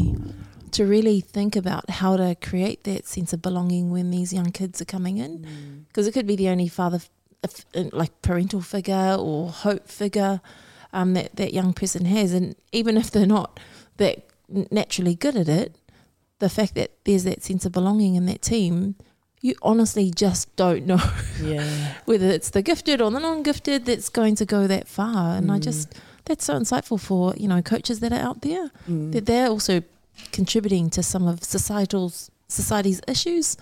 Um, you know, when it comes to family, whānau, um, poverty, all of that, that there's they bring some hope in that space too. Yeah, and you see so many programs out there doing everything they can, like in our communities, to look after our people. And um, but sports, I guess, another tool to navigate that space. And so, if we can use it in that, uh, that way, that it's not just about competition, win or lose. It's a what can this space do to help nurture or help um, support our kids in that age and stage where they're struggling or uh, all the challenges are coming, you know, with puberty, uh, figuring out uh, their identity. Uh, how can we use sport to uh, help them navigate that journey? Yeah, yeah. I really love your um So good, eh? Yeah, your lived experience uh, in this game has given you a totally different. And I've even just learned so much about netball because I always think netball and rugby is all about the players holding the ball in the moment and then figure out, figuring out who then to pass the ball to. And you only think that that's how the game's played. But um, even the, the other role that you have when you're standing from the back looking at the team in front um, and then just figuring out like who needs what to bring that cohesiveness uh, or that oneness into the team um, dynamic. Um, there's so many um, parts in the game that people don't know about um, that make up the high performance component. I think I think what you've shared tonight about netball is amazing, so amazing, and just the different views around how to get a champion team to the champion levels. Yeah. Thank you. That's cool, very awesome. Sorry, so you, you talk about um, coaching and so forth. And I know you mentioned early on uh, that if uh, if I was a coach, if, if I coached, is coaching something in the in the scope of things in the in the future, or is there something that you would uh, aspire to do uh, later on, or is it something? Oh, maybe, maybe, just maybe. Maybe because people talk about, oh, you know, a lot of players transition, but I don't want to be one of those players that aren't so good at coaching because I, I think it's definitely an art, it's a skill. Coaching is way harder than playing. Uh, there's so many more things you got to uh, factor in in terms of from um, uh, uh, the bigger picture of understanding the higher level stuff, but also then on the ground. So I think coaching coaches have it hard. Um, so, but I guess the good side of it that I like is that you're able to um, support the growth of players and to realise their potential. That's something that um, draws me to it. Um, but probably mm, uh, future wise, my uh, passion would be in the governance side to uh, hopefully, if that's the direction I'm able to go, um, to be able to uh, have a seat at the table there, to be part of the decision makers, to be part of the people that create the framework, the systems. Um, that's uh, hopefully where I would like to go. Is it because of the for the betterment of the game for Pacifica, or is it just in general you just want to be be sitting at the table? For the people that don't get a voice, um, and I'm not because I've been quite privileged as a Samoan or a Pacific person. I can't speak for the struggles that heaps of our people have um, been through, but I I do have compassion and understanding, and I'm willing to um, not just for them, but also there's like a lot of Maori, um, a lot of other cultures as well that are missed, um, or people that um, don't have uh, the support or don't get um, get, recognised. So I think it's important that there's a voice at the table that acknowledges that, rather than just uh, the I guess the normalised or the uh, the people that it's made to serve the system. I think the system needs a lot of systems need to be de- um, Decluttered, eh? decluttered, but decluttered. but uh, that's a whole different whole different conversation. yeah, it needs to be um, almost. We, we need to make them a bit more flexible and malleable, eh? Mm. Which is decolonized. Cheeks. Hey, you, you gonna get in trouble? Yeah, we're gonna get in trouble. You might that's have to cut that part. No, um, but in saying that, um, you know, as times have moved, we, we need to really, we, we do, we need to keep up with the times. And I- I like that you have that focus. Is that why you've got into doing your master's in sociology as a way to have that wider view? Um, because an organisation isn't just a function on its own; it's a representative of the um, of society, and it quite often needs to be able to respond to societal movements and changes. So is that sort of what's driven that pathway, and hopefully will lead you that way? Definitely have that passion and to understand people and groups of people and why things are the way they are. Um, also understanding that I don't have my sh- together, um, and uh, I guess in my own journey figuring that out and understanding why that is the way that is. Um, so then to be able to navigate that space from a bigger picture. Uh, from a macro level, in terms of how an organisation or an uh, institution or um, how that impacts the people within it, um, oh, like very passionate about that Yeah. uh, because a lot of people think they have freedom of choice or think that they're um, that they have they can go either way, but it's actually Wow. um, you know they they don't realize that it, they can only work within the framework they're given. yeah. So if we can adjust that framework to work for all people, um, then that's definitely where my passions That's lie. powerful what you've just said, um, and I hope people pick that up. Because of the world that we live in, a lot of people's choices are not there. They don't choose the pathway that they're on. I know when we've worked in the prisons with some of the um, men in there, um, and you see them, you hear them, and you go, far out, man, this dude is a genius. How the F are you in here? Yeah. you know, how how did that happen? And you go, you know what?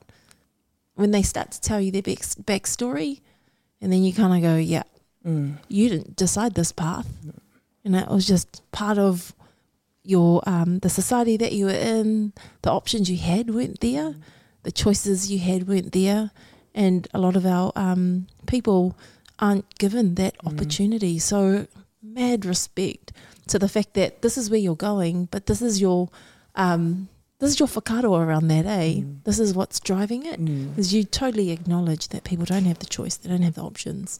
So how do we help give them that so that they can choose?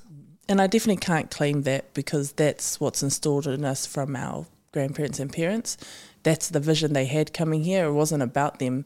They didn't want to work those factory jobs. They didn't want to uh, give up their dreams. They did it because they saw a bigger picture. They saw an opportunity to let their kids have um, more, to for them to get an education, for them to aspire to greater things for um, not just their family but our people. And so um, that's the vision they have, and it's important that if we're in a space, just like all of you are, um, that you are you are driving that for our people. And so um, I love it, not just for our people. I love seeing it when you see people, um, uh, I guess, being their best selves for not just their own families, but advocating and pulling the rest along. Like when you see what um, Izzy did for his his culture and his people, to Mm. for them to see someone like him in that space, and when you see someone. Um, like Val do it, um, they make it real, and um, not they don't do it just for them. I know it. They do it for their people. They do it so it's a it's a real opportunity. Uh, uh, sorry, they see the representation and they know it's possible for them and their kids. Yeah, and they present that as a choice for us. That's cool. Love it. Well, well said, Maro lava. It has been. It's just been an awesome conversation, eh? It's just Mm. Yeah. been been rich. Good. tell you, it, it is. It's been really rich. I think a lot of the viewers and a lot of the uh, listeners are going to really take um, a lot out of this. A lot of great insights, Sulu. Um, and so, uh, you know, just thank you for me personally. Thank you so much for your insights. Thank you for um, coming to, to, to the table, at the table, and and sharing um, with us your, your your journey thus far. Um, but just one more thing I want to ask you is, what what is, what is your endeavours in terms of uh, obviously you're you're the, uh, you're a former professional athlete. But in terms of the future and what do you envision, not only for yourself but for your your your father and your ainga, what is the greatest hope for you? Because I know this is as cliche as it sounds, but what is the greatest hope for you as an individual, as a mother, and uh, as a Samoan woman? Oh, that's a good question. Um, my greatest hope is that um, with the opportunities that I've been blessed with and the um, platform that I've been given, that I can utilize it to the best of the best way it can be, um, to imp- to have good impact on as many people as possible, um, and that I can lead whatever space that is as far as I can, and prepare it ready for the next person to take take the lead and take um, and take it further. Um, my passion, uh, like I said, is really important to help all people. Um, that that especially those that miss out on opportunities and miss out on um, the support uh, or love um, to to reach um, that space, but also understand that um, I uh, you don't need to do everything. You don't need to save the world, but just uh, contribute what you can and trust that everyone. e- There's so many good people. Everyone's doing what they can, whether it's in the mental health space, sport, um, uh, education. There's so many good people and community organisations that are doing it. But if I can just do my part in that space uh, to keep us moving forward. Mm, Maro lava. Maro. Uh, something I've noticed about, and perhaps it's not applicable to you, um, but I know you went to St. Cuth's, um, and something I've noticed about um, a mutual friend of ours is that um, she also suffered from being like a people pleaser and having to wear a mask. And something that I've noticed about her, and she knows, or we've talked about this, but like imposter syndrome was such a big thing um, for her to overcome. Um, so the first question I've got a few lined up, but the first question was, how do you, how did you overcome imposter syndrome? Is that something you still struggle with even now? Definitely still struggle with it, um, and I guess it changes depending on the context or the space you go into. I'm I wouldn't be surprised if I start to feel it now that I move into the high performance space. Um, I guess not just because I'm a novice. I um, I'll be very new to the space. There's so many um, people in there that are very experienced. They know what they're doing. I'm com- coming in green, and I look very different. There's not many people that look like me that are in that space. So I could imagine that I'm probably going to struggle in that sense. Um, and the biggest thing that I need to do is I've always uh, used a mask to cope with that.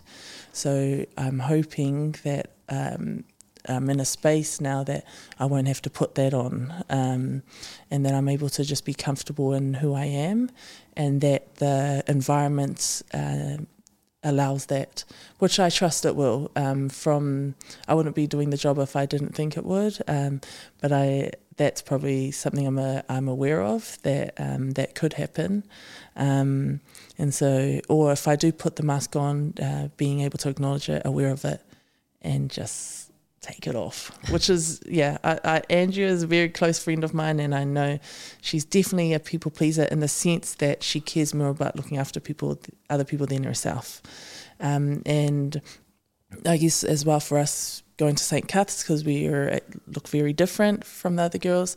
We didn't have the same background or something else uh, with our families, but um, and so uh, we learned probably learned that to cope. Um, but then, I, uh, as we've grown up and had our kids, you start to realise and own your identity. So hopefully, I can do that uh, moving into this next space. Um, but that's going to be a work on. Cool. That's awesome. Yeah. And this next question is actually from Andrea. Yeah. She asked, having been through private school as a Pacifica student, would you send your daughter to a school like St. Cuth's? Great question. I've been thinking about this because Teresa's nine at the moment.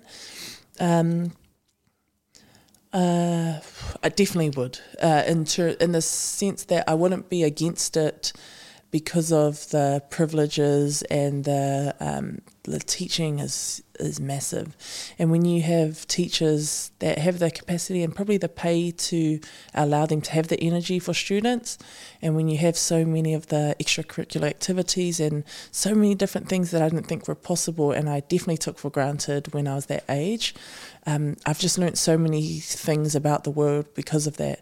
And also being at a private school, I guess because it's very different to at home, you learn more about people. I think it's how I understand people from different walks of life or different um, uh, uh, backgrounds um, and can understand, also have compassion for them as well. Um, where I wouldn't do it is if my daughter doesn't want to. I'm not going to force her. I mean, she's made it very clear that she would like to go to Mags, which is up the road. Um, my mum never was never going to let us um, go to a, us girls go to a school of boys, um, probably because she knew that we'd get distracted. But um, uh, if if Teresa doesn't want to go, then I wouldn't. But I wouldn't be opposed to it. Like, but you just got to find the right space as well. Because my friend who also went to school with us, she said she won't send her daughter to um, St. Cuth's purely because she knows it won't be the right fit for her daughter. Um, because she knows what the environment's like. She knows that it's very um, high achievers. Everyone's working towards. There's a certain um, uh, direction that everyone mindset that everyone has at St. Cuth's, which is why so many people do well um, after school. But uh, she knows that that's not the right fit for her daughter, um, and so I think that's important to be aware of. Um, these are weird conversations to have because sometimes I feel like I just left school. Um, reality check, but um, I love my time at St. Cuth's like so much, and I only realised when I left how lucky we were. People used to mock us, like used to mock me and Andrew and say, "Oh, you go to St. Cuss, oh, you think you're too good," or "Oh, you um like." And it's so weird that calling someone white is like an insult, or um, or um, you know, we used to get asked and we wouldn't say St. Cuss. We were like, "Oh, we'll just say eggs." Yeah. and we, and so, but it's so strange that, um, and I don't know whether that's tall poppy or whether that's what you don't know, but it, it often came from our own people. Um, and whether that was just because it was, um, it made us feel like we thought we were too good. We, that was never the case, but then you start making yourself small. You don't want to you don't want to act like you think you're all that, or you don't want to be um, them to think that you don't fit in, and then you get caught between. Am I like? It's so weird that it's even called like. Do you feel like Islander enough, or am I too white, or am I too plastic? Um, whereas I think we actually got the best of both worlds. Um, but it's, it is quite a hard space to to sit in. Yeah. Oh, that's cool. We still have discussions Yeah. about that cultural identity and like walking that fine line. Mm-hmm. But no, that's really interesting. And you mentioned before, you mentioned a couple of times about, um, you know, potentially having to pick up the mask again. Um, and I just wonder, and I might be putting you on the spot, so it's all good if you don't have an answer to this question. But when you think about the life lessons from your family, in particular your papa, um, is there a life lesson or an experience that comes to mind that you can tell yourself to avoid having to put the mask on? Papa. Okay. Um, it's it's so weird. He was always um, very quiet. So my my nana talks, talks, talks. Anyone that knows my nana, like she's at Polyfest every year. She's a big talker. Cry, talk, cry, talk. Uh, whereas my na- my papa was very quiet, uh, very uh, faithful man. Church was everything. Um, but uh, always he made sure that. Um, so every Sunday was tōnai at, at um, their house, and every Sunday it didn't matter what he had during the week. Um, and it's so weird. Like he always, if he didn't have the money or if they didn't have the money, he would go diving. He always provided every Sunday, made sure we were fed. And I know that's so small, and it's not. Uh, I guess it's not a lesson as such, but that he always provided and always found a way. Um, and but wasn't afraid to. He was very open about like if they didn't have money, he'll go in, he'll find a way. So he'd go diving for us. He'd go and get kina, like uh, whatever it took to put food on the table, and um, that for me was really important in terms of understanding that.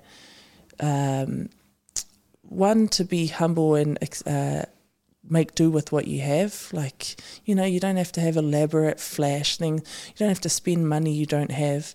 But also that you got to find a way, and finding a way means you take action. You don't wait for someone to give you something. He would go and do it. He would get out and um, make sure that we were fed. And something so small like that, just having Sunday lunch every Sunday, and that he always made sure it was provided. Um, sometimes we're lucky got KFC. Um, but uh, that for me was a massive life lesson in terms of one uh, being humble and um, being appreciative, appreciative and great, grateful for what you have, uh, but also you find a way and you go out and do it. Um, and so um, that's not really a mask, but in terms of the way to live life, um, is something that I learned from him. Awesome. Man, Lord love her. Awesome. You guys are looking at me. Is this my last question? or- well, I just wanted to, um, I guess, just on my own final words, is just want to acknowledge um, just your openness. Uh, I felt as if we got to see you tonight, and I really appreciate that. I got to learn uh, quite a lot about um, how netball can be played, uh, and I think that's brilliant. I also got to learn um, how adaptable you are, and I think sometimes we talk about imposter syndrome and we talk about masks, and people can focus and almost demonize that. But there's certain places where we have to wear a certain hat, have a different persona, um, to be able to relate to people. And I don't. And sometimes we can almost interpret that as maybe us being people pleasing, but actually we're just trying to be relatable. And um, you said that you're going into this job feeling green. I actually see this organization seeing you as gold coming into this organization with all of this experience, um, all your life learnings, uh, the fact that you have been able to go from being a teenage mum to the success story that you are, and you're, you're only only 31. That's huge. Oh, thanks for saying that. That's huge achievements. Um, but you know, the key to success is not always knowledge. It's not always skill set or natural talent. Sometimes, it, or most of the time, it's being adaptable, and you have a lot of that being in these different places. Your competitive edge is all of your life experience and your view of the different worlds, and how mum and them have placed you into a private school, and how you've had to adapt there. Um, and I really hope that you see that as gold, just gold, gold, gold, gold, gold. and I hope that uh, moving forward, that everything you touch is gold or continues to turn into gold, and the lives that you touch, the organizations that you're going to impact. I really hope that you achieve all the stuff that you have on your heart because I can hear, and I, and it's funny you mentioned the passing of the baton as you've told your story about your whānau, your whakapapa, all of that stuff. I just see you doing that, like you're on the shoulder of giants, but you're also just passing the baton on. You're carrying it for now until the next person uh, t- carries it. So, um, yeah, just your awareness and uh, what you appreciate and your gratitude around that is massive. So, thank you so much for um, blessing us, um, blessing me, and uh, really beautiful to see such a strong wahine in the space, or Tēne Samoa, te maitai, um, carrying that for us. So, bless you. Bless you so much. Well, thank you all for having me, like for having this open space. It's really important to have a space where people can just have real conversations, not just talking rubbish and surface level to get deep. Uh, it's really important, and thank you for it's like therapy as well for me when I get into the space, and I know it's probably for all people that come here when you're able to just, I guess, just sit down and just be real. Uh, so thank you for allowing the space. Awesome, Maro lava, awesome. Maro lava. We do. We, we we pride ourselves in making sure, ensuring that our our guests feel safe. You know, obviously people think talk about a safe space, but we, in order for that to happen, is that our guests have to feel safe. And so, we hopefully, um, yeah, it's just been an absolute ple- pleasure, pleasure.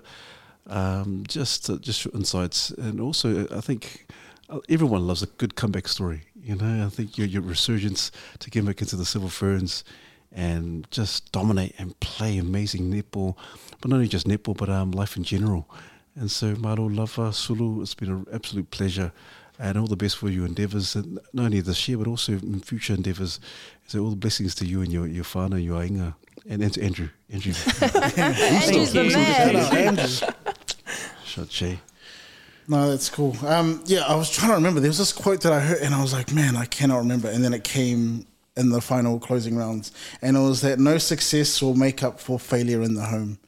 Um, and I just thought it was cool. Your whole journey, but in particular, just the what did you say? You said it was the awareness that comes with experience and maturity, and it's just really cool to see, hear about the journey, but to actually see and feel the awareness that comes from your words. Like you're really open about the struggles of relationships, families, success, all that sort of thing. So I just, yeah, that quote came to mind, and I just think it's it's cool that you've been able to make your life work for you and your family. So appreciate the time. Oh, thank you. Yeah, Sulu.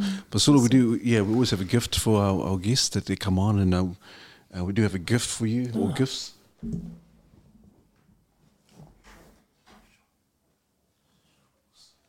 And so, on behalf of the Mandate team, we always do a car- caricature of our, our guests and how we envision them to be. And so, this is on behalf of the Mandate team. This is for you, um, sis. Oh, thank you. Oh my gosh, I thought you were going to give me that kettlebell. oh my god, cool. Who drew this? Hey, oh my god. I'll show it. Thank you. Oh, Uh, that thank looks you. nice. Yeah, thank you for your time, Sulu. Um, Thanks for making my teeth straight. uh, we, we appreciate your time. And um, uh, but Sulu, is there, is there someone that you can think of that would be absolutely perfect to come on the podcast? Someone that you can think that would, oh, this, this person would be awesome. Um, I would definitely probably say Ruby Tui. Tui, yeah. Ruby Tui or um,